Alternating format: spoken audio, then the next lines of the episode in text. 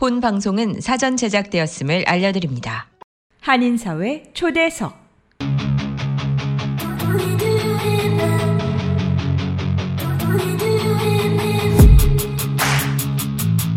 이 시간은 미주경제신문 한성용 본부장이 진행하는 종합시사 프로그램으로 한인사회 경제의 중심 인물들을 초대해 현안 문제점들을 파악해보고 이에 대한 해결책을 함께 모색해보는 시간입니다.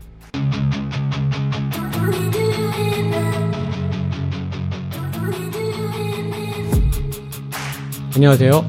한인사회 초대석의 진행을 맡은 미주경제신문의 한성용입니다. 어느새 실록이 우거진 유월이 돌아왔습니다.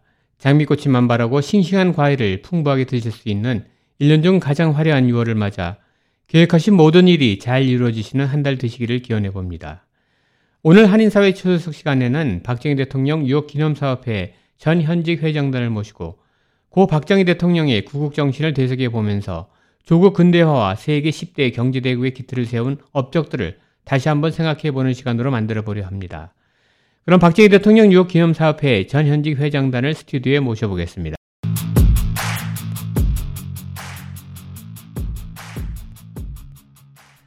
네, 안녕하세요. 안녕하세요. 네, 안녕하십니까. 네, 안녕하세요. 네, 스튜디오에 박정희 예. 대통령 뉴욕기념사업회 우리 회장단님들을 모셨습니다. 우선 여기 출연하신 분들 개인적으로 소개를 좀 부탁드리겠습니다. 우선 이 회장님부터. 네, 안녕하세요. 저는 박정희 기념사업회 오 대 회장에 새롭게 취임한 이청일입니다. 네, 다음에. 네, 안녕하십니까. 저는 뉴욕에 있는 샘물교회 담임 목사고요. 또 우리 박정희 기념사업회 뉴욕지회의 사무총장으로 일하고 있는 현영관 목사입니다. 네, 반갑습니다. 다음에. 예, 저는 박정희 기념사업회 사 대 전 회장 홍종학입니다. 네. 네. 여기 바쁜 시간에 이 시간을 내주셔서 감사합니다. 아, 아무래도 우리가 지금 현대를 살아가면서 무엇보다도 그 박정희 대통령에 대한 그 생각을 많이 하게 돼요. 우리 고국 대한민국이 좌와 우로 나뉘어갖고 이렇게 좀 대립할 때마다 누군가가 좀 이렇게 탁 틀어지고 좀 딱 조용히 갈 수 있는 그런 강력한 리더십이 요구되는 이때에 우리 박정희 대통령과 같은 이런 분이 다시 한번 우리 대한민국에 나오신다면은 우리 한민족을 위해서도 그렇고 대한민국을 위해서 큰 발전이 될 거라는 생각이 드는데 이 미주 땅에서도 이 박정희 대통령을 기리고 또 계속 보존할 수 있는 뉴욕 기념사업회라는 게 있어서 상당히 좋은 것 같습니다. 우선 어, 박정희 대통령 뉴욕 기념사업회 오랫동안 그 회장을 맡으셨던 홍종학 회장님께서 어, 뉴욕 기념사업회가 어떻게 발족이 됐고 어떻게 이끌어왔는지 그 배경을 좀 설명 좀 부탁드리겠습니다. 네, 어, 저는 어, 한 팔 년 전에 에, 사 대 회장을 어, 취임한 홍종학입니다. 어, 뭐 몇 년 이래 맡고 한다는 게 벌써 팔 년 일이 지나고 어, 새 회장님한테 이제 바톤을 넘기기도 했는데 그동안에 취지에 대한 거나 어, 그 간단한 그 히스토리를 말씀드리겠습니다. 어, 제가 취지를 말씀하기 전에 우리 세대의 그 저, 어, 지나온 과거사를 뭐 말을 하자면 시간이 너무 많이 가니까 어, 노동 그러니까 김문수 어, 경기도지사로서 이름이 나가 있고 어, 국회 국회도 의원을 그러니까 십오, 십육, 십칠 대 삼선 국회의원의 경기도지사도 두 분 한 분이 에, 사실은 이 좌파의 어, 대부객이라고 어, 그래서 학교도 퇴학당하고 그 공단에 들어가서 그 노동운동 그 공원으로 일도 하고 이런 일들을 하던 사람이 세월이 지나고 나서 박정희를 그러니까 아주 그 어, 위대한 지도자로 어, 칭찬하는 어, 전도사가 되었어요. 어, 마찬가지로 우리 세대에 저도 그 고등학교 때고 어, 오일육 혁명이 일어났을 때 그 후에 계속해서 고등학교, 대학교 초창기 해서 박 대통령 그 하야하라 물러가라 독재다 하고 전부 우리 세대 사람들은 많이 그 데모를 하던 분들이에요. 네. 어, 그래서 세월이 많이 지나, 지나고 보니까 이 대한민국이 부흥하고 경제 발전하고 그 아주 못 사는 그러니까 꼴찌 나라 칠십육 불 이런 게 지금 거의 사만 불대 십 대 경제 대국으로 발전하게 된 기초를 다진 분이 박정희 대통령이다. 네. 김문수 지사도 그, 그 여러분들이 많이 보았을 거예요. 그 카톡에서 조사. 네. 조사를 하는데 내가 잘못했고 박정희 대통령 당신이 옳았습니다. 네. 아, 나는 그때 젊은 시절에 에, 그 의기분투한 마음으로서 그렇게 반대를 했지만은 당신을 진짜 칭송합니다. 아, 그래서 발기치지가 네. 아, 결론적으로는 이제 우리가 세월이 지나고 보니까 어, 우리가 미국에 왔을 때만 해도 참 그 주눅이던 가난한 나라에서 키도 작고 영어도 못하니까 우리가 이런 음, 위축된 상황인데 어, 지금은 당당해요. 네네. 어, 그러니까 어, 지금 윤석열 대통령도 이제는 중국과 소, 러시아에 대해서 당당하다고 그럼요. 어, 그런 네. 위치에 와가 있다고. 네. 네, 그래서 어, 제가 저도 마찬가지로 네. 박 대통령의 반대 데모를 하고 비난하던 사람이 네. 세월이 지나면 박 대통령의 그 칭송을 해야 되겠다. 네. 어, 그래서 이제 설립을 하게 된 사람 된 분들도 앞번에 있지만은도 네. 저도 마찬가지로 그분에 대해서 어, 아주 그 뭐라 그럴까 어, 그분의 업적을 알려야 되겠다. 음. 그래서 오일육 혁명, 서거, 네. 단신일 등등 그 네. 외에도 이제 어, 우리가 주로 어, 돕는 일에 그 박상학 풍선 날리기도 네. 어, 네 번을 해줬어요. 네. 어, 왜냐하면 대북 남한의 그 발전된 모습, 북한의 실상을 박상학 씨 탈북자가 알, 알리는 일들도 네. 모금운동을 해주고 네. 그 다음에 기념 대학생들이 그때 한국에 박정희 대통령 기념 우표를 제작하려는데 우체국에서 네. 한국 정부, 문재인 정부가 막았다고 네. 발행 못한다. 네. 못하는 걸 학생들이 하는데 우리가 돈을 상당히 보내줬어요. 아, 그렇군요. 어, 뭐 어, 거의 이, 한 팔천 불 정도 어, 네. 이래 모금을 해서 사람들한테 대학생 우표 제작에 그 포럼에 노, 참가를 해주고 그다음에 워싱턴 디씨에 문재인 그 어, 방문을 왔을 때 네. 버스 두 대를 백 명이 타고 가서 네. 그 저, 어, 반대 데모, 문재인 네. 반대 데모 이런 거를 하고 어, 태극기 집회. 그다음에 우리가 뉴욕에서 눈이 오나 비가 올 그, 그 추운 날씨에도 어, 태극기 데모, 네. 문재인 어, 그러니까 네. 아, 탄핵 이걸 우리 박정희 기념사업회에서 거의 주도를 해서 그렇군요. 어, 반대 데모를 어, 그러니까 태극기 집회를 네. 많이 한 셈이죠. 한두 네. 번이 아니고. 어, 그리고 중간중간에 이제 여러 강연인데 그 이충근 박사, 어, 그러니까 초청해서 한반도 국제 정치 같은 것도 이제 이래 강연회도 하고 등등 여러 가지 행사를 해서, 음, 우리, 그러니까, 어, 침묵을 도모하고 이렇게 해온 게 뭐 간단한 역사를 제가 네. 어, 말씀을 드리고자 합니다. 아, 어, 그래서 그 당시에 데모를 하고 반대하고 마든 하는 사람들이 세월이 지나니까 뭐 철이 들었다 그럴까. 네.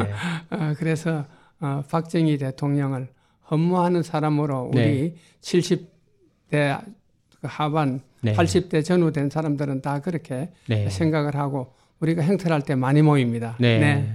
이게 몇 년도에 설립되신 연도가 몇 년이라 하셨죠? 어, 설립된 거는 이천육 년에 이천육 년. 자, 발기 모임을 가지고 네. 발기 모임을 가지고 또 시간이 많이 흘려가 네. 어, 사실은 어, 이천 그러니까 어, 예 이천육 년 이천칠 년에 이천칠 년 예, 창립 총회 겸 네. 음, 뭐 이사 구성이 되었다고 네. 예. 예. 박정희 대통령께서 천구백십칠 년생이시니까 이천칠 년이면 구십 세 되시는 나이가 되는 것 같아요. 어, 그리고 우리 이제 새롭게 이번에 그 회장 현재 현재 구십 세 나이요? 아니 아니 아니. 이천칠 년이 아, 구십 세 오케이. 되던 예, 나이 때 한 살 예, 됐다 그 얘기죠. 네, 네, 네. 십칠 년생이시니까. 그래서 네. 지난 이천십칠 년이 백주 탄생 백 주년 그 기념식을 하셨던 걸 제가 알고 있고. 예. 네. 이번에 새롭게 이제 회장에 취임하신 우리 이 회장님 나와 계신데요. 우선 어, 새로 기념사업회 회장을 맡게 된 소감부터 한번 여쭤볼까요? 네, 그동안 그 박정희 기념사업회를 발전시키고 많이 이끌어 주신 우리 홍종학 회장님이 굉장히 큰 역할을 많이 하셨습니다. 네.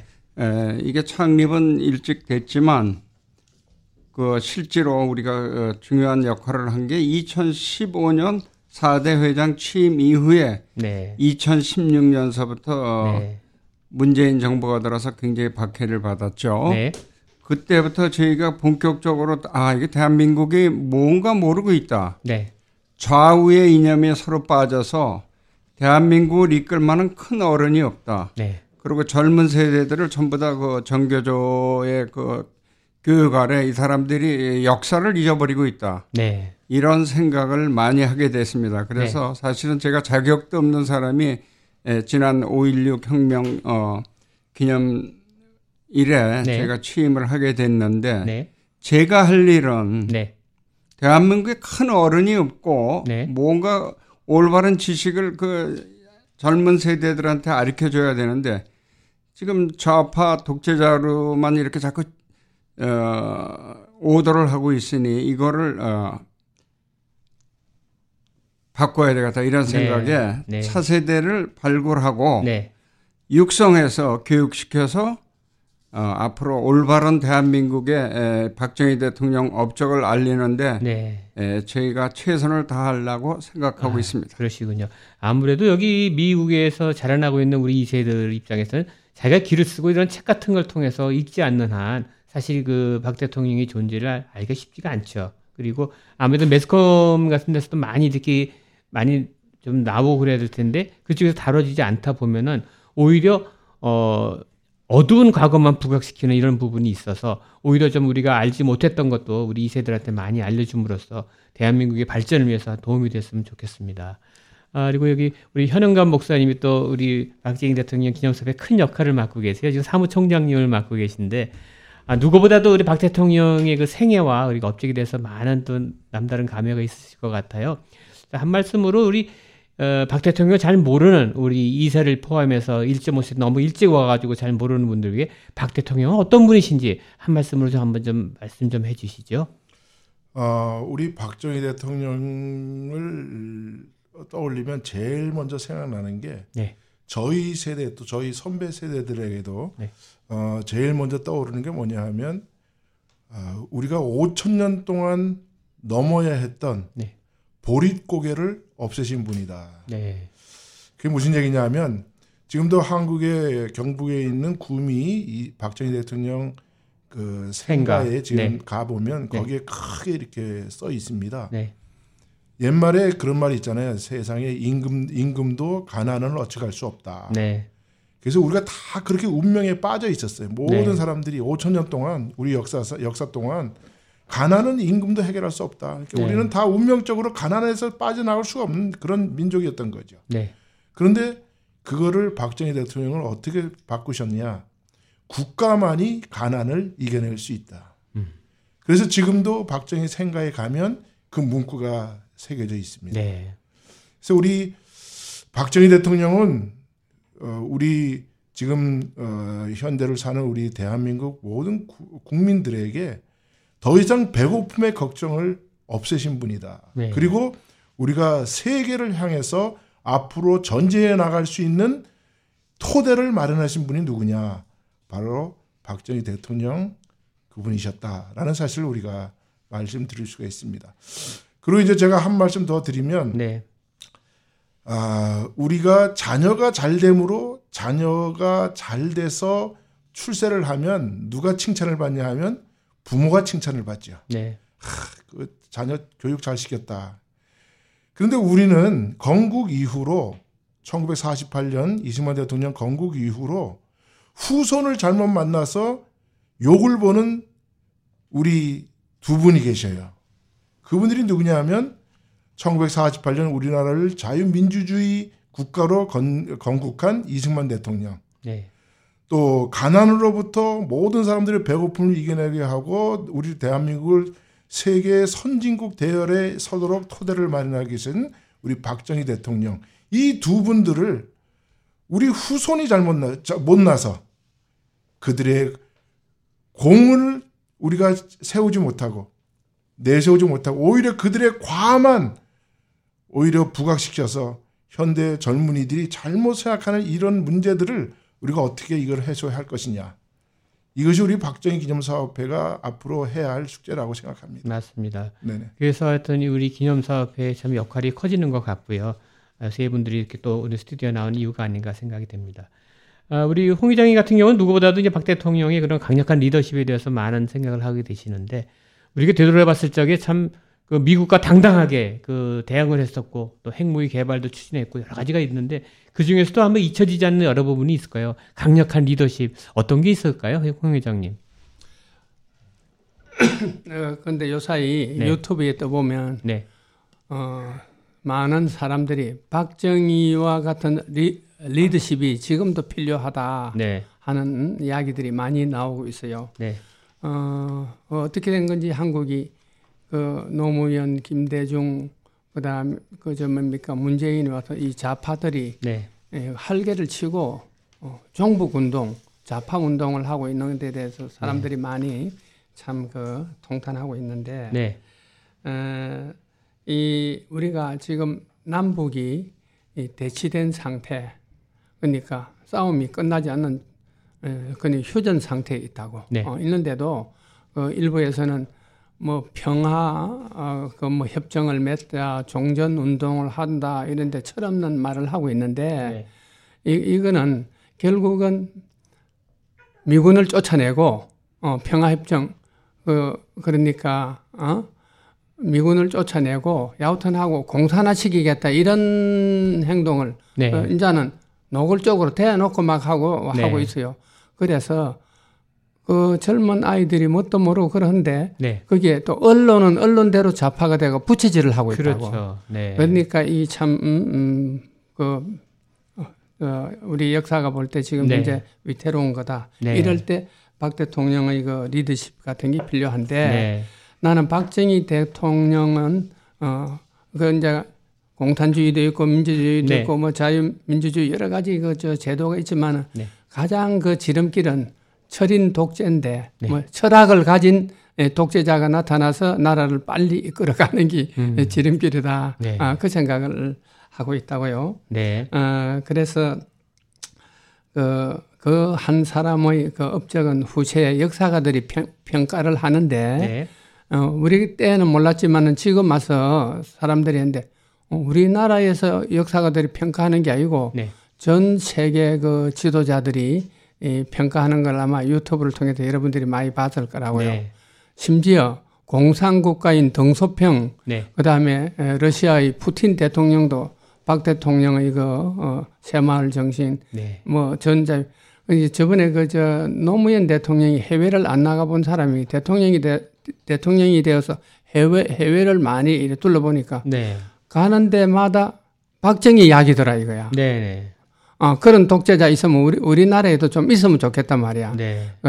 그러니까 동남아니, 아프리카니, 중남미니 모든 나라들이 그 네. 박정희가 세계적인 지도자상에 네. 올라 있더라. 네. 어, 본인이 이제 반대하던 사람이 그런 이야기를 네. 아, 하고 다니는 걸 본다고요. 네. 어, 그래서, 어, 그 이제 그 우리도 짧은 기간이지만은 그 사람의 그 업적을, 평가를 어, 우리가 후세인들이 후세 역사가들이 네. 재조명하면서 평가를 하고 어, 어, 있다 이런 이야기를 이제 네. 하고 그러니까 강력한 박정희 대통령 같은 리더십이 지금도 필요하다 이거야. 그렇죠. 네. 네. 나는 그래 보고 있습니다. 네. 우리 홍 의장이 말씀하신 그 세계에 약간 유명하신 분들이 어떻게 평했는지 참고로 좀 한번 알려드리면요.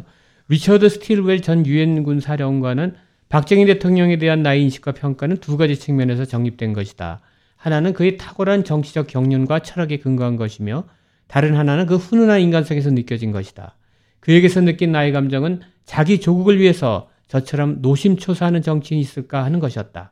나는 그분을 세계적인 정치 지도자로 지칭하는데 조금도 인색할 수 없다고 하셨고요. 그리고 피터 드로카라고 하는 미국 경영학자분께서는 이 차 세계대전 후 인류가 이룩한 성과 가운데 가장 놀라운 기적은 바로 박정희의 위대한 지도력으로 경제 발전을 이룬 대한민국이다 했고, 한국 사람들한테 많이 알려져 있는 엘빈 토플러 미래학자는 민주화란 산업화가 끝나야만 비로소 가능하다. 자유화란 그 나라의 수준에 맞게 제한된다. 박정희를 독재자라고 매도하는 것은 말이 되지 않는다라고 했어요. 그리고 폴 케네디 예일대학교 교수는 세계 최빈국의 하나였던 한국이 새마을운동으로 불과 이십 년 만에 세계적인 무역국가가 되었음을 경이롭게 바라볼 수밖에 없다. 개발도상국 중 대표적 승자로 한국의 박정희 씨를 지목한다라고 했고요. 한 분 더, 브룩스 커밍스 시카대학교 교수는 박정희는 진정으로 국력을 키웠다. 그는 다른 후진국 지도자와 달리 결코 부패하지 않았다고 했습니다. 이게 중요합니다. 그 굉장히 청렴결백하다라는 걸 여러 그 서적을 통해서도 많이 느낄 수가 있었고요. 또 이러한 정신이 지금 살아가는 우리 한국 정치를 보면서 참 가슴이 아픕니다. 뭐 일개 조그만 그것은 뭐 국회의원이 뭐 우리 알지도 못하는 뭐 가상화폐로 몇십억을 벌어니 하는 거 나올 때마다 청렴결백이 뭔지를 우리가 좀 알아야 될 것 같은데, 아까도 우리 이청일 회장님께서 말씀하셨지만 이 세들한테 교육이 필요하다고 그러셨어요. 앞으로 어떤 그루트를 통해서 우리 이 세들한테 박정희 대통령이 정신을 아마 계승시킬 수 있으실까요? 네, 다행히도 이번에 그 어, 제가 취임하고 나서 뉴욕에 사시는 젊은 세대들을 어, 많이 이렇게 만나고, 예, 그 뜻을 같이 하는, 의외로 뜻을 같이 하는 그 젊은 세대들이 많으시더라고. 네. 그, 그 중에서 네. 한 네 분 정도를 저희가 아, 아, 모시고 네. 앞으로 우리 사무총장 되시는 현 목사님한테 네. 박정희 대통령 이념 및 교육, 또 그 다음에 우리 그 기념사업회에 지금 어 여러 네. 가지 책도 많이 비치돼 있고 네. 또 사진도 많이 있고 네. 또 그게 다 역사의 한 단면을 저희가 아리켜 주려고 합니다. 네. 그리고 지금 대한민국 현실을 가만히 보면 네. 에, 이 좌파나 이런 그, 그 리더들은 자기 사리사욕을 위해서 모든 거를 이 저 국민을 위해서 한다고 이렇게 덮어씌워서 맞습니다. 네, 네 그렇게 지금 정치를 이끌어나고 네. 아, 잘하는 그 정책은 무조건 반대를 하고 있습니다. 네. 그 성과 그 예로 뭐 한미 동맹을 뭐 있어서는 안 된다, 자유 어, 뭐 평화 협정을 이뤄야 된다. 심지어 미국에서도 그런 운동이 벌어지고 있는 걸 저희가 알고 있습니다. 그래서 네. 저희는 네. 강력히 미 의회에 그 반 저 평화 협정을 어, 올리신 그 의원들한테 네. 일일이 편지도 앞으로 보낼 거고 네. 거기에 대해서 대한민국이 이제 세계에서 전 굉장히 위상이 높아졌지 않았습니까? 네네. 그러니까 한국에 있는 그 젊은 사람들 또 네. 미국에 있는 젊은 사람들은 에, 우리 박정희 대통령이 이뤄놓으신 그 기반으로 인해서 자, 우리가 지금 현재 굉장히 떳떳하고 그렇죠. 네, 어깨에 힘이 들어간 데는 그거를 저희가 알리는데 네. 최선의 목표로 삼고 네. 있습니다. 아무튼 앞으로는 이런 많은 교육과 세미나를 통해서 우리 박정희 대통령을 좀 더 조명할 수 있는 좋은 기회가 됐으면 좋겠고요. 우리가 박정희 대통령 하면 생각나는 거는, 저도 이제 국민학교 때 육십 년대 다니면서 그 새벽정이 울렸네 하는 노래를 들으면서 힘차게 걸어갔던 기억도 나고요. 그 새마을 운동과 우리 경제개발 오 개년 계획이라는 걸 많이 듣게 돼요. 이 두 가지 성과가 전 세계적으로도 유명한데, 우리 현영갑 사무총장님께서 한번 그 경제개발 오 개년 기업과 새마을 운동에 대해서 한번 좀 얘기 좀 한번 해주세요. 모르시는 아, 분들 위해서. 예. 네. 어, 사실 그 새마을 운동이라는 게 어느 날 갑자기 하늘에서 뚝 떨어진 그런 운동이 아닙니다. 네. 이거는 우리 인류 역사상 보면 네. 새마을 운동의 가장 기본, 기본이 뭐였냐면 네. 와이엠씨에이 운동입니다. 네. 그리고 그 와이엠씨에이 운동은 운동의 기본이 뭐냐 하면 성경에 나와 있는 것처럼 이스라엘 백성들이 사백삼십 년 동안 애굽에서 노예 생활을 했죠. 네. 그런데 그 노예의 정신을 가지고 새로운 땅, 가나안 땅에 가면 그 노예의 습성 때문에 새로운 나라를 발전시킬 수가 없죠. 네. 그렇기 때문에 하나님께서는 이 가나 애굽 땅에서 나온 노예들 일 세대들을 사십 년 동안 광야 생활하면서 교육을 시킵니다. 네. 그러면서 일 세대들을 전부 다 죽, 죽, 죽게 하죠. 네. 그다음에 일 점 오 세대들, 이 세대들을 데리고 가나안 땅을 개척해 나가시는 거예요. 네. 그 정신이 와이엠씨에이 운동입니다. 네. 그 와이엠씨에이 운동이 나중에 어떻게 발전하냐면, 덴마크에서는 달가스 대령하고 구름두비 목사가 네. 그 덴마크가 영국과 스페인에서 전쟁에서 완전히 패망하면서 온 국민들이 도, 도탄에 빠지고 젊은이들이 마약과 술에 쩔어 있을 때 네. 농촌 운동을 일으키죠. 네. 그래서 그 농촌 운동이 일어나서 오늘날 덴마크가 세계에서 가장 발달한 그런 낙농국가가 되었는데 네. 사실은 박정희 대통령이 이 새마을 운동을 일으킬 때 이 덴마크의 우리, 이게 그래서 하나님이 보호하셔서 우리나라 만세예요. 왜 그러냐면 네. 네. 여기에 유태영이라는 분을 그 이분이 이 덴마크에서 공부를 했어요. 이 덴마크 농촌 운동에 대해서. 네. 그래서 이분이 공부를 마치고 건국대학에 들어와 있을 때 이분을 새마을국장으로 세워가지고 새마을운동 정신을 만들어내죠. 그런데 그 정신의 기본이 어디냐면 아까도 말씀드렸지만 와이엠씨에이 운동이고 그 와이엠씨에이 운동의 운동을 가장 우리나라에서 활발하게 펼쳤던 분이 누구냐면 이승만 그 박사입니다. 네. 왜 그러냐면 천구백십 년도에 이승만 박사, 구 년 후에 천구백구 년에 이승만 박사가 어, 오 년 만에 박사학위를 받죠. 네. 그리고서 선교사들이 이분을 미국에 두지 않고 한국으로 다시 돌려보냅니다.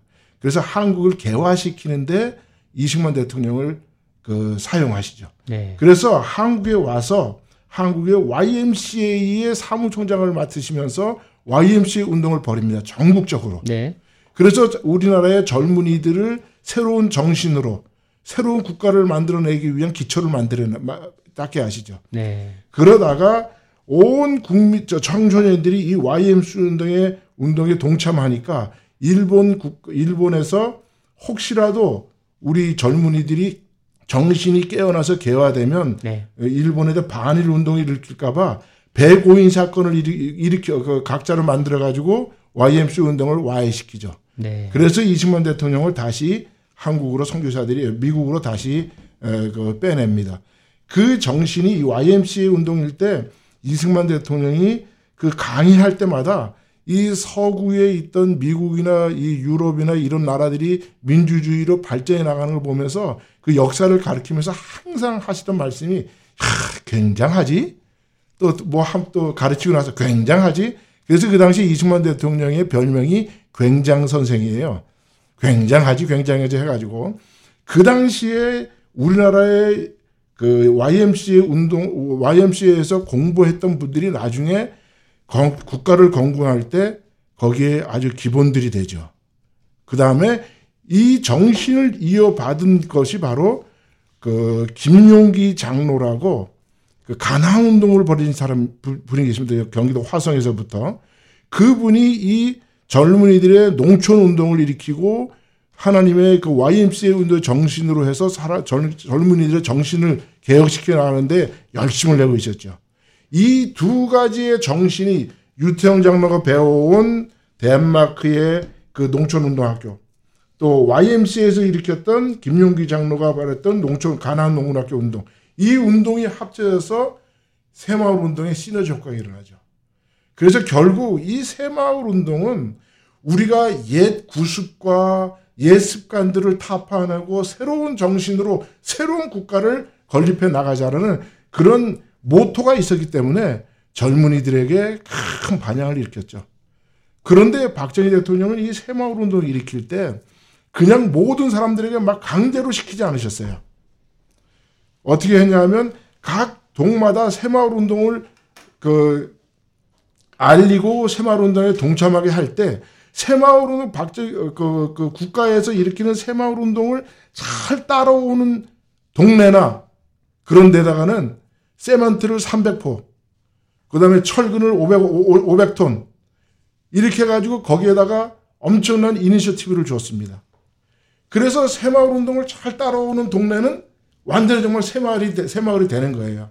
그런데 새마을운동을 따라오지 않던, 않은 사람들은 그거를 받지 못하니까 발전을 못 시키죠. 그래서 나중에, 야, 저쪽 동네는 새마을운동을 따라갔더니 저렇게 다리도 세워지고 학교도 세워지고 목욕탕도 만들어지고 그래서 국민들이 자발적으로 새마을운동에 동참할 수 있도록 이렇게 만든 운동이죠. 그래서 네.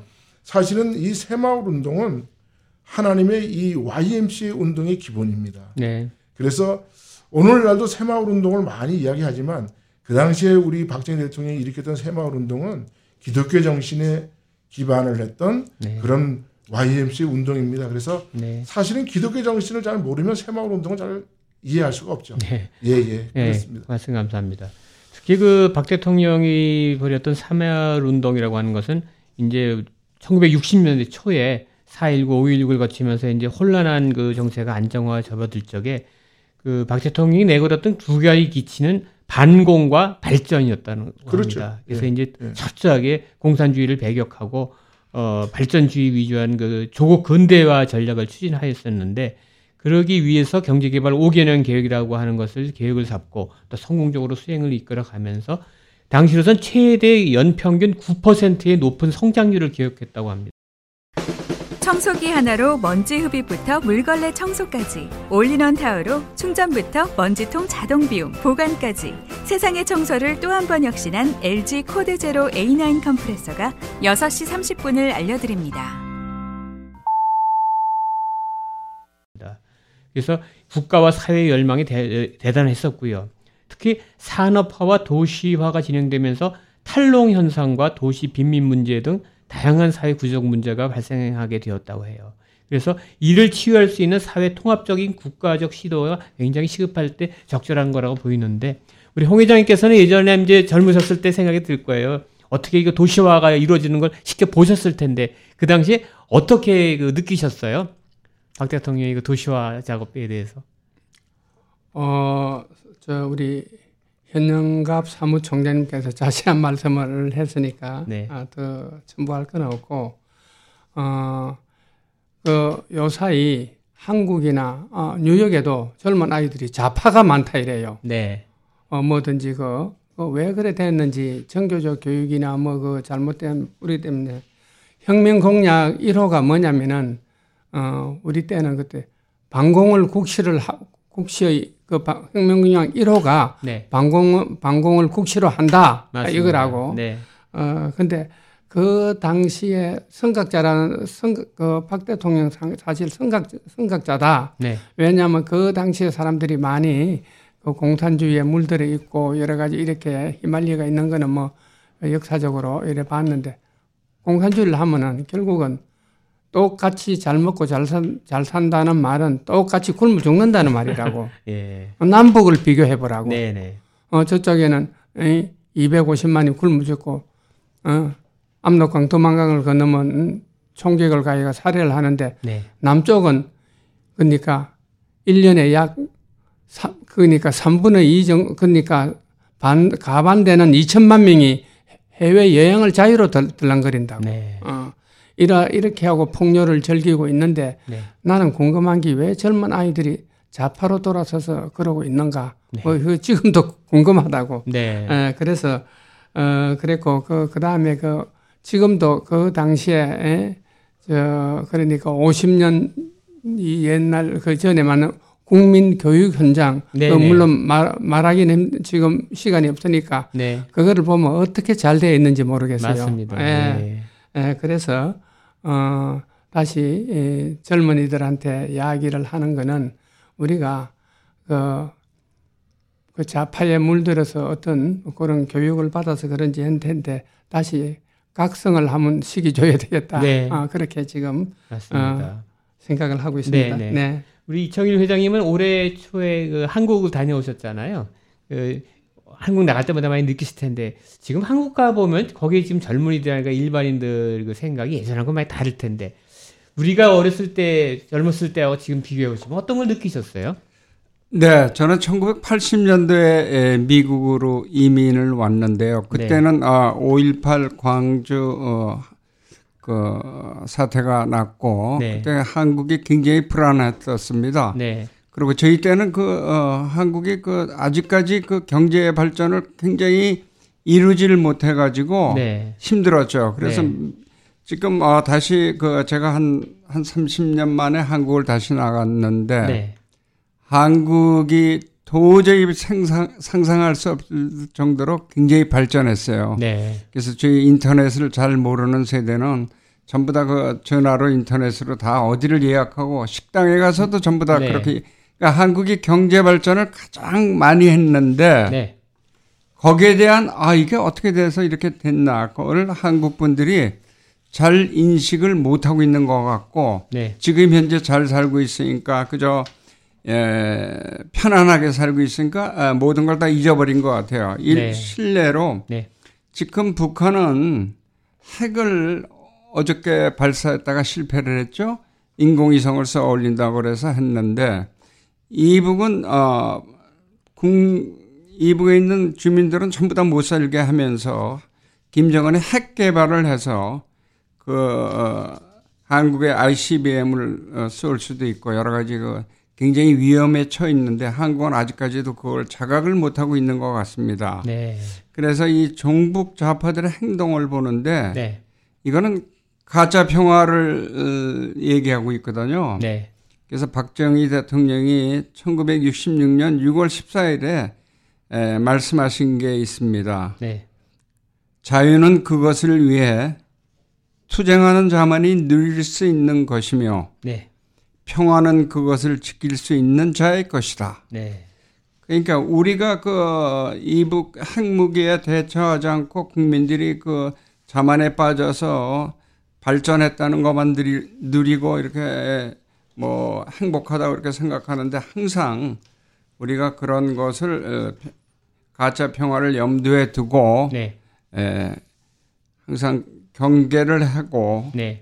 또 거기에 대한 주의를 해야 될 것 같습니다. 네, 맞습니다. 네. 그래서 상당히 그 지금 한국에서 어떻게 보면 예전에 있던 거에 대해서 전혀 언급을 안 하기 때문에 지금 태어난 특히 팔십 년대 이후에 태어난 그 우리 젊은이들은 더더욱 거기에 관심이 없는 것 같아요. 그렇죠. 네. 아무 관심도 없고 그냥 잘 살고 경제 네. 발전을 했으니까 네. 그냥 어, 편안한 거 네. 놀고 먹고 해외여행 가는 네. 것만 생각하고 있는데 네. 예, 이게 어느 한 날 그 이북에 그 지금 핵 개발을 해서 굉장히 위험한 처지에 있는데 네. 그거를 어, 대한민국이 즉시하고 지금 어, 대비를 하고 있는 것 같습니다. 다행히도 예. 예, 윤석열 대통령이 네. 취임해서 네. 한미 동맹, 동맹을 가장 그 어, 우선적으로 하고 네.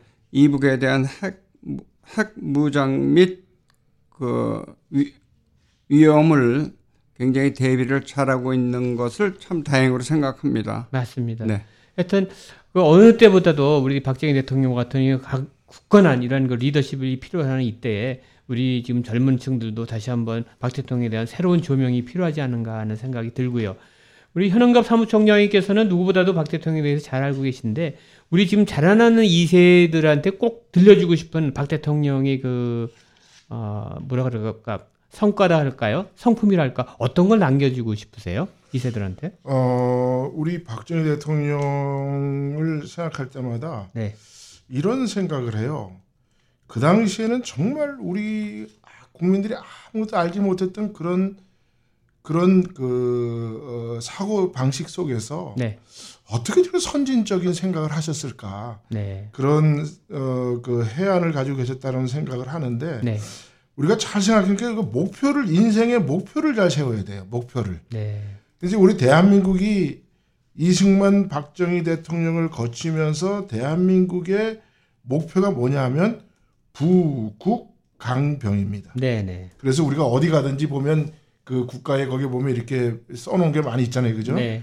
그리고 박정희 대통령도 한 그걸로 친필을 쓰시고 이승만 네. 대통령 쓰시고 부국 강병입니다. 이건 네. 뭐냐면 네네. 나라가 부국해지면 네. 군대도 강해진다라는 뜻입니다. 네. 근데 요거에 반대로 국가의 목표를 세웠던 나라가 있어요. 네. 그게 뭐냐면 바로 삼팔선 위에 있는 김일성이가 내세운 게 네. 강병부국입니다. 네. 자, 이거를 정확하게 아셔야 됩니다. 이 북한이 내세웠던 강병부국은 뭐냐 하면 국가, 국가보다도 군대를 세게 하면 세계를 제패할 수 있다라고 착각을 한 거죠. 그래서 네. 국가를 먼저 국민들을 잘 살게 하는 게 아니라 군인을 튼튼하게 하고 강, 강하게 만들면 나라가 강해진다라고 착각한 거죠. 네. 그래서 이 사람들이 지금 내세운 게 지금도 뭐냐 하면 네. 선군 정치입니다. 네. 군대가 모든 것이 우선이죠. 자, 그런데 박정희 대통령은 부국강병입니다. 그건 뭐냐 하면 박정희 대통령이 이렇게 말씀하셨어요. 막 학생들이 데모하고 그러니까 대, 그, 대, 그 학생 대표들을 청와대로 불렀습니다. 그래서 네. 하신 말씀이 유명한 말씀이잖아요. 인dim자들, 사람이 잘 살게 되면 민주주의는 저절로 오는 거야. 근데 그분은 그런 공부를 하신 분이 아니에요. 경제, 경제사를. 네, 네. 그런데 우리가 잘 아는 것처럼 모든 지금 석학들이 이야기하는 게 모든 국가의 발전을 하는 데 있어서는 그 단계가 있다. 네. 그 보통 어, 못 사는 나라가 일 인당 국민 지엔피가 약 삼천 불 정도가 되면 네.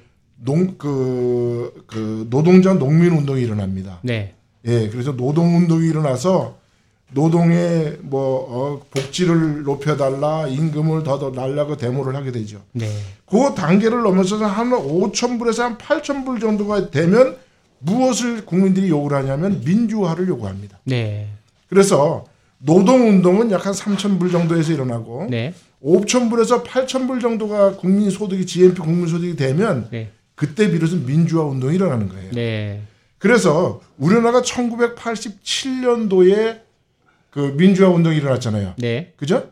예. 그때 우리나라 당시 그 당시에 당, 우리나라 지엔피가 막 칠천 불에서 팔천 불 정도입니다. 네. 그래서 모든 학자들이 이야기하는 것처럼 지금 아까, 아까도 우리 사회자님께서 어, 세계 석학들이 박정희에 대해서 이렇게 평가하신 것들을 네. 쭉 나열해 주셨는데 네.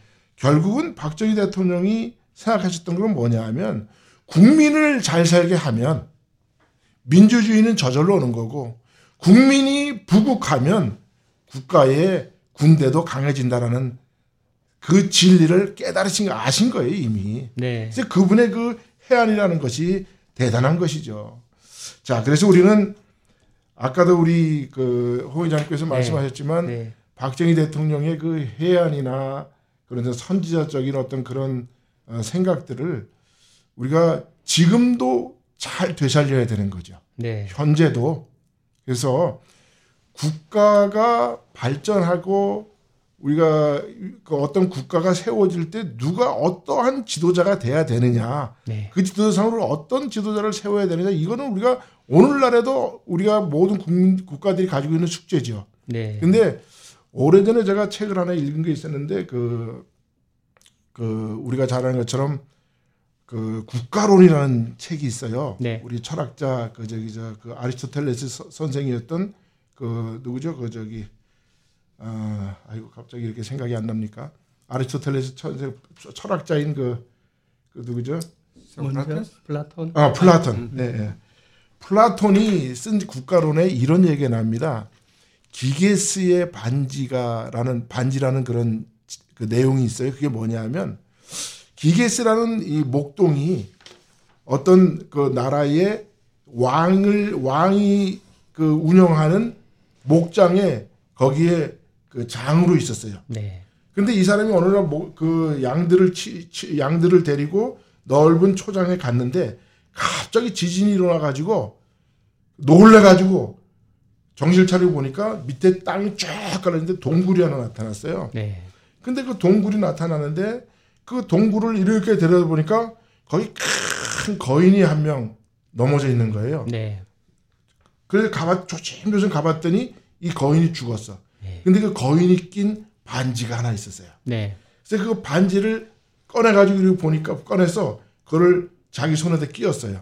그래서 먼 그 반, 반지에 흙이 묻어있길래 반지를 이렇게 오른쪽으로 돌렸더니 자기 손이 안 보이는 거예요, 갑자기. 그래가지고 이 반지가 이게 예, 아주 그 어, 굉장한 방, 반지였던 거예요. 그래서 가지 나와가지고 자기 끼고서 오른쪽으로 완전히 돌렸더니 자기 모습이 안 보이는 거야. 네. 자, 자기가 투명 인간이 되었을 때 나는 어떠한 도덕관과 윤리관을 가져야 되느냐. 그래서 이 기게스라는 목동이 네. 자기 그 왕에게 목 그 자기가 쳤던 그 목동에 대한 보고하러 올라가면서 자기가 투명 인간으로 변해서 그 왕을 죽이고 왕의 와이프를 자기 와이프로 삼아서 그 나라의 왕이 되었다. 자, 이런 이 이야기가 국가론에 플라톤의 국가론에 나오는데 네. 과연 어떤 지도자가 돼야 되는지 아까 우리가 홍의장님 말씀하신 것처럼 철인이 돼야 된다. 그 철인은 뭐냐? 내가 안 보이는 투명한 권력을 가졌더라도 그거를 나를 위해서 사는 걸 사용하는 것이 아니라 국가나 국민들을 위해서 사용하는 네. 그러한 철인이 우리에게 있어야 된다. 그런 네. 정신을 가진 사람이 국가의 지도자가 돼야 된다는 거죠. 자, 근데 우리 박정희 대통령 보세요. 박정희 대통령 시해당한 이후에 그 주치의가 와보고 깜짝 놀랐다잖아요. 네. 신천을 이렇게 덮어놨는데 네. 박정희 대통령 차마 얼굴을 볼 수 없어서 다리부터 이렇게 천을 걷었더니 구두는 얼마나 오래되는지 구두굽은 굽은 다 따라져 있었고 네. 점점 위로 올라갈수록 바지는 정말 그 어? 오래된 바지를 입고 계셨고, 또 나중에 혁대를 보니까 혁대 가죽이 얼마나 오래된 가, 가죽 혁대가 왜 허옇게 되잖아요. 오래된 네, 거죠. 네. 그렇게 청렴하게 사셨던 분이고, 그분이 음. 우리 대한민국의 발전을 위해서 자기의 모든 것을 희생한 분이시잖아요. 네. 자, 저는 이제 박정희 대통령을 어떻게 평가하느냐. 이렇게 보면 알아요. 박정희 대통령은 사실은 기독교인이었어요. 청년 때까지는 그 구미 주변에 있는 교회에서 주일학교까지 하신 분이, 선생까지 하신 네, 분입니다. 네. 그리고 이분은 국민학교 초등학교 초, 선생이셨어요. 그분이 한가로울 때 가서 풍금을 치는 모습들을 우리가 가끔 사진에서 봅니다. 자, 그리고 그분은 글을 쓰시는 분이에요. 시도 잘 쓰셨습니다. 노래 우리가 잘 아는 그 작곡도 작, 작사도 다 자기, 자기들이 하신, 네. 하셨죠. 자, 글을 쓰시는 분이, 글이라는 거는 자기 진심으로 우러나가는 것들을 쓰, 진, 진실을 쓰는 거잖아요. 그죠? 그렇기 때문에 박정희 대통령이 그러한 생각이나 어떤 그런 순수한 생각을 가지신 분을, 그분이 자기의 권력과 자기의 어떤 그 부를 위해서 다른 사람을 착취했거나 다른 사람에게 독재를 했다? 물론 우리가 그렇게 이야기할 수도 있어요. 그러나 그것은 우리가 박정희 대통령을 평가할 때, 우리가 요즘 역사가들이 이야기하는 그 추론 중에서 이런 그 논리가 있습니다. 반사실적 역사 추론이라는 그런 역사를 해석하는 방법이 있어요. 그게 뭐냐 하면, 그 당시에 그, 그 상황을 오늘날 현대적 잣대로 평가하지 말라는 거죠. 네. 자, 우리가 그 한글을 창제하신 우리 세종대왕을 한번 보세요. 우리 인류 역사상, 조선 세계 역사상 전 국민의 사십 퍼센트가 노예, 노예로 만든 사람이 바로 세종대왕입니다. 그럼 우리가 오늘날로 그분을 잣대로, 윤리적, 도덕적 잣대로 그 사람을 평가하면 세종대왕이 위대한 왕이 될 수 있을까요? 자, 이순신 장군이 열세 척으로 그 일본군을 무찔러냈죠. 자, 그때 그 거북선의 도면을 갖다가 일본에다 넘겼던 사람을 그 자리에서 직결로 처, 처벌, 처, 저기 저, 목을 잘라 죽였습니다. 자, 그럼 오늘날 잣대를 보면 이순신 장군은 인권이 없는 사람이야. 아무리 그래도 일 심, 이 심, 삼 심 가가지고 그 사람을 죽여야지 그 자리에서 직결 처절하냐. 우리 이렇게 평가할 수밖에 없잖아요. 그게 맞습니까? 아니죠. 그 당시에 박정희 대통령이 우리 대한민국을 부국화시키기 위해서는, 그게 오늘날 말하면 조금 사람들에게 압제가 있었고 강요가 있었지만, 그래서 오늘날 모든 학자들이 평하기를 그것은 독재가 아니라 권위주의적 시대였다. 권위로 그 국민들의 연약함과 나약함이나 게으름을 일깨워냈다라는 거죠. 네. 그래서 권위주의적이지 독재는 아니었다고 저는 생각합니다. 네, 맞습니다. 예. 하여튼 그 우리가 많이 배워갖고 잘 알고 있는 그 헨리 키신저 미 국무장관, 지금도 살아계시잖아요. 백 살이 예, 백 세가 넘으셨죠. 이분이 어떻게 박정희 대통령을 평가했는지 한 말씀에 잘 나타나 있는데, 러시아를 예로 들었더라고요. 러시아가 민주주의와 경제발전을 동시에 추구하다 어떤 결과를 초래했는지 잘 알고 있지 않은가. 박정희 판단이 옳았음이 뚜렷이 증명되었다. 결국 민주주의만을 고집하다 보면 경제발전 둘 다 이룰 수는 없다는 거죠. 그렇죠. 그렇지만 약간 이렇게 저, 어, 약간 틀어지는 한이 있더라도 경제발전을 위해 추구했기 때문에 지금의 대한민국이 있다는 것 같다. 은유적으로 잘 나타낸 말씀인 것 같고요. 우리가 잘 알고 있는 싱가포르의 리콴유 총리는 어떻게 얘기했냐면, 많은 지도자들은 언론과 여론조사로부터 호의적인 평가를 받는데 관심과 정력을 소모한다. 그러나 박정희 대통령은 자신의 정력을 오직 일하는 데만 집중시키고 평가는 역사적 심판에 맡긴다. 아주 이제 멋있는 표현이었던 것 같아요. 있는 그대로 잘 본 것 같고요. 우리가 잘 알고 있는 존슨 미국 대통령은 박정희 대통령 같은 지도자는 내가 일찍이 본 적이 없다고 솔직하게 얘기를 했습니다. 심지어는 푸틴 러시아 대통령은 어떻게 얘기했느냐. 박정희 정권 십팔 년 동안의 목표는 자립 경제력을 갖춘 현대 국가의 건설이었다. 그는 성공했고 세계는 놀랐다. 박정희에 관해 모든 자료를 수집하라고 밑에 강요들한테 지시를 했다고 합니다. 이만큼 누가 보더라도 아주 자타가 공인하는 강력한 리더십을 갖다 나타내 준 것 같고요. 우리 홍 회장님, 이제 시간도 얼마 없지만은 우리 그 잘 알지 못하는 우리 한인들 이 세들을 포함해서 미국에 사는 우리 한인들한테 좀 우리가 잊혀져서는 안 되는 박 대통령의 그런 그 업적이라 할까요? 좀 몇 가지만 좀 더 짚어주시죠. 뭐 시간이 너무 촉박하니까 네. 네. 어, 박정희 대통령은 네. 어, 한국에서 위대한 대통령이 아니고 이백여 개국의 그 국가들 중에 네. 신생 국가들이 이제 거의 가반수가 독립을 나타내. 한국처럼 이래 발전 나라는 없다 이거야. 네. 어, 전부 다가. 어, 그런데 저도 이제 박정희 대통령을 대, 되짚어 보면은 네. 무에서 유를 창조한 분이다. 네. 아, 그래서 한강의 기적이라는 말이 이제 나오는데 그 당시 천구백육십일 년 당시에 그 칠십육 불 되고 나라에 자 자원도 없고 네. 기술도 없고 돈도 없는데. 예, 그래서 이 모든 거를 고속도로를 닦고 철광, 조선업, 뭐, 그 무수한 그, 저, 어, 산업, 중공업을 일으킨 분이 그 자세한 이야기는 말할 수 없지만은 그 한마디로 아무것도 없는 바탕 위에서 어, 무에서 유를 창조한 한강의 기정을 만든 분인데 그래서 우리가 어, 지금은 상당히 이제 한국 국민들이 떳떳하고 자랑스럽고 그렇다고. 네. 어, 그래서 뭐 젊은이들한테 하는 말은 네. 옛날 역사를 다시 한 번 더 네. 어, 재조명해보고 네. 어, 깨닫고 네. 우리가 자랑스러운 사람인데 음. 좌파 사상에 그동안에 네.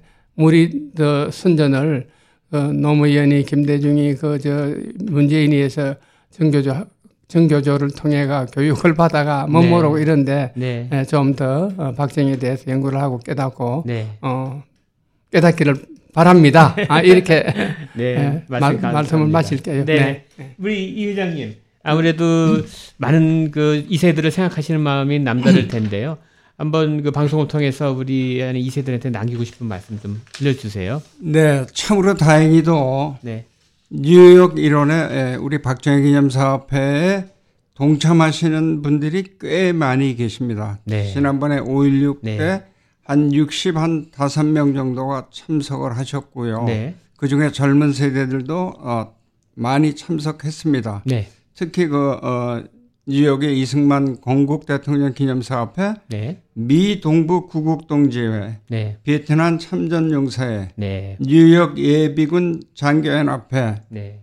또 유교 참전용사회, 또 그 외에 올바른 사고가 있는 언론인들, 또 우리 초청연사로 어, 현영관 목사님이 네. 에, 말씀 좋은 말씀을 하셨는데 앞으로는. 네. 저희 그 기념사업회가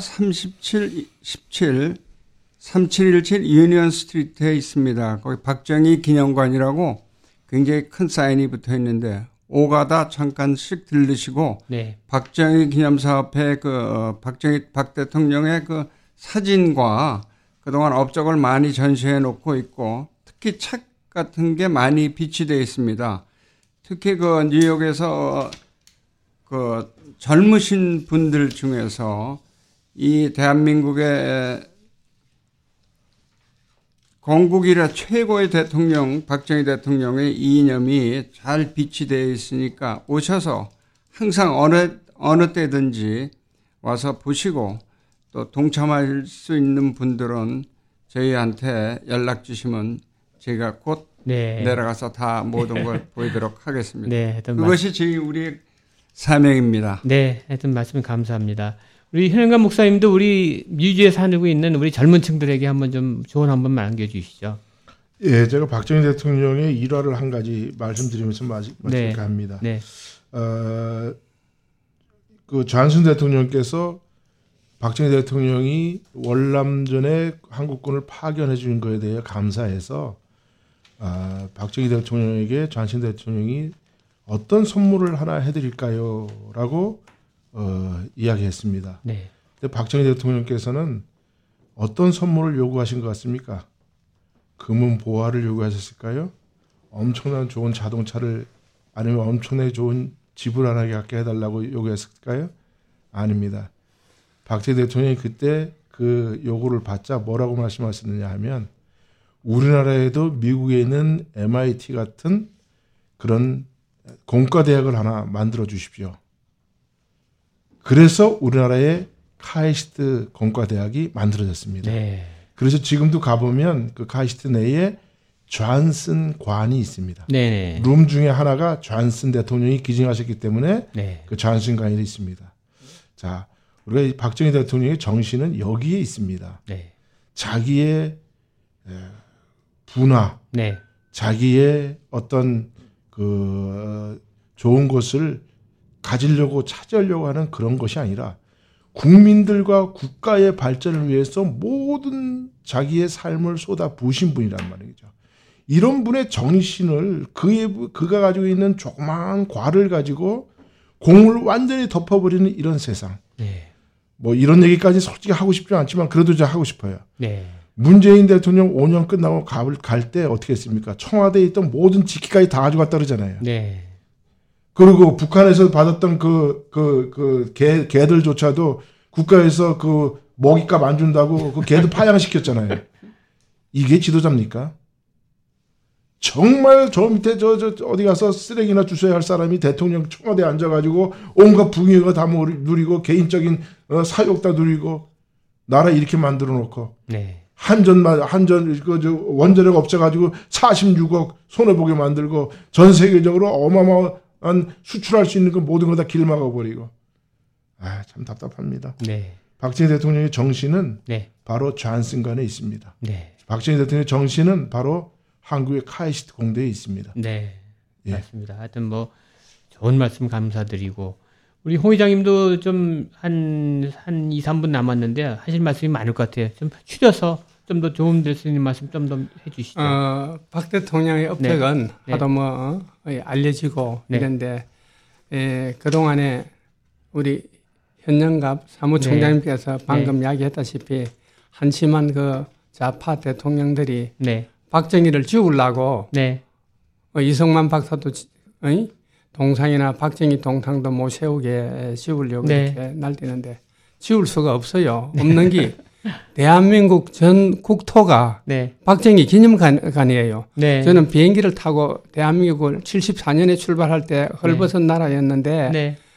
어 그러니까 이 비행기에서 이제 한국을 도착하면 산이 보인다고 네. 숲이 우거진 걸 보고 참 감명 깊어. 네. 그 건물은 하나 세우는데 몇 년만 하면 세울 수 있는데 수포를 기르려면 몇십 년이 걸리는 그렇습니다. 거야. 네네. 그 탈북자들이 다 감명을 받고 남한의 거지 그다음에 여러 가지 못 산다는데 인천공항을 내리보고는 백팔십 도로 우리가 쏘갔다. 네. 아, 아, 그래 하는데 에, 뭐 박정희에 대한 음, 이야기는 어, 끝이 없는데 네. 에, 야우튼하고 이백 개 아까 좀 전에 이야기했다시피 네. 전 세계에서 그러니까 하나 그러니까 외국 지도자들이 박정희의 그 오일육 혁명이 네. 예, 그냥 대한민국을 이렇게 보강하게 만든 특수한 예다 네. 자랑을 외국 지도자들이 더 많이 해요. 이 회장님 마지막으로 저 마무리 말씀 좀 부탁드리겠습니다. 네, 아무쪼록 오늘 이렇게 초대해 주셔서 대단히 감사합니다. 저희가 앞으로 더 열심히 박정희 대통령의 공을 우리 미주 사회에 알리고 다행히도 어, 저희가 그 어, 한국의 박정희 기념사업회와 또 엘에이의 박정희 기념사업회가 있습니다. 한국에는 박정희 기념관도 있죠. 그래서 제가 거기 다 들러서 그분들하고 굉장히 유대관계를 많이 맺었습니다. 앞으로는 저희 뉴욕 박정희 기념사업회뿐만 아니라 전 세계에 있는 박정희 기념사업회로 거듭나도록 뉴욕에서 최대한 노력을 하겠습니다. 그래도 이 시간 나오셔서 감사하고요. 모두 건강하시길 바라겠습니다. 감사합니다. 감사합니다. 예, 감사합니다. 수고하셨습니다. 예.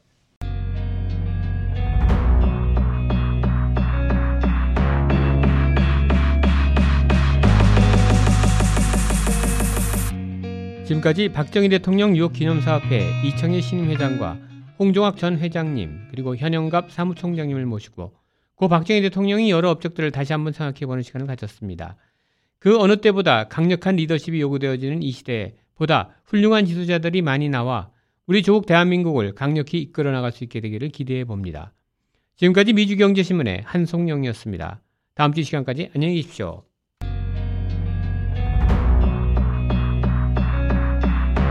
더블유 더블유 알 유 Jersey City, New York, sixteen sixty A M 더블유 더블유 알 유.